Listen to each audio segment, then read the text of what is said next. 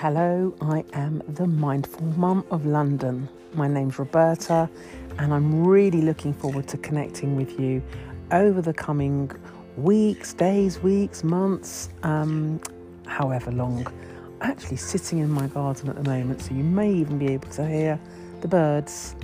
This one bird seems to make the same noise all the time. I don't think he knows any other song. Anyhow, I just wanted to introduce myself, say a quick hello, and um, I'm looking forward to having some fantastic um, chats with some people over the next week or so, especially this particular week. Um, and if you don't follow me on my Instagram account, which is at the Mindful Mum of London, please do.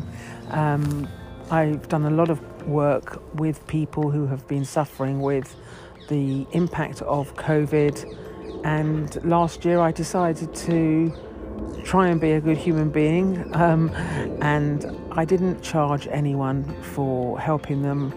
I'm not a therapist, although I am a mindfulness based cognitive therapist, but I'm more of a teacher. And There's a plane going over my head now. I'm more of a teacher. Um, and yeah, I'm more of a teacher. I'm more of a sort of yogini. I very much try and live in the present. I teach people to sort of make the most of, of life and anything that we've carried on our backs emotionally for too long. We sort of, I help people dump all of that and just be your, your most authentic self. I also teach the eight week mindfulness course, but I don't teach it in a way that you may know, or if you haven't heard about it, then the eight week mindfulness course um, came about in 19, the 1970s um, by a man, doctor, very famous doctor called Dr. Jon Kabat-Zinn. And it's eight weeks because that's how long it takes for the brain's chemistry to sort of change for the better. But I discovered only recently something quite remarkable. Um, six incredible women joined a circle with me for eight weeks, and I taught them the gift of mindfulness and how to live mindfully, which includes all different things stepping out of automatic pilot, um, breathing, learning the difference between reacting and responding, and so forth. And the results of that have been quite remarkable. And you'll hear for yourself um, because we're going to be doing lots of podcasts and talking to them about how their lives changed in actually a very short period of time. So, thanks for listening, and I'm sure you'll hear a bit more about me um, in the next little while. It's now raining, so I'm going to go inside, but wherever you are, whatever you're doing, remember this that we have 100,000 thoughts a day maximum. Well, who knows? Um, most of those thoughts are not in this present moment, they really aren't. We also inhale 13 pints of air every minute, which is quite remarkable, and only 20% of that is oxygen. I'm fascinated by the brain and the science behind the brain and what makes us be who we are.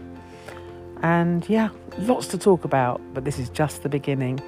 If you want to learn anything about mindfulness, or you have a question, or you feel not great, you can drop me an email at roberta at mindfulmum.org. Any questions, I'll be really happy to reply. Have a nice day wherever you are. Today is Saturday, the 25th of June 2021. Bye for now.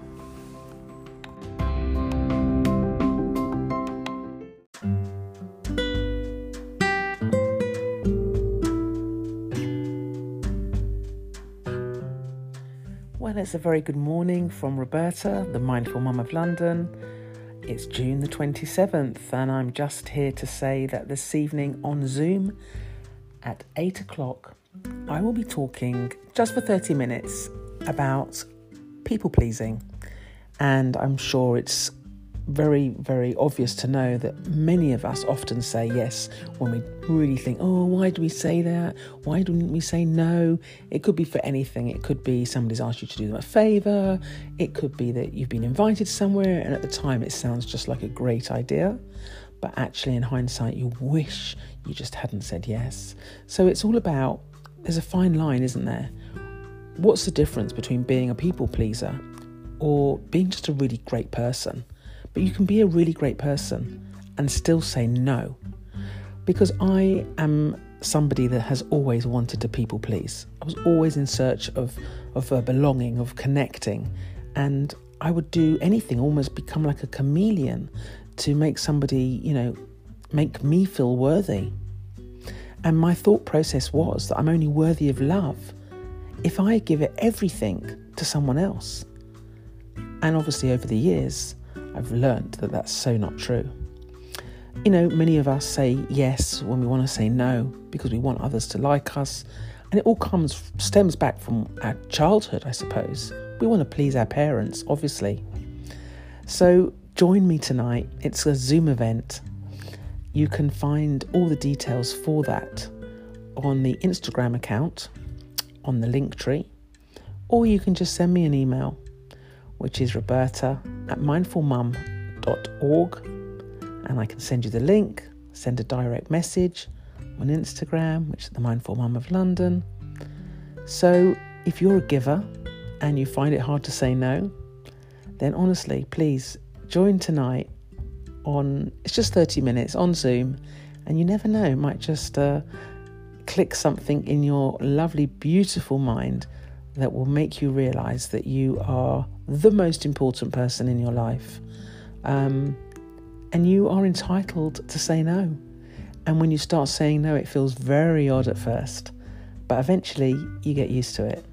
So tune in and find out a little bit more about yourself, really, about whether you are that person and how to put yourself first and without worrying about losing people.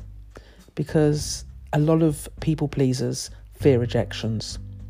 So Perhaps if your parent or caregiver offered you approval and love based largely on your behaviour, you probably realised pretty quickly it was just the best to keep them happy.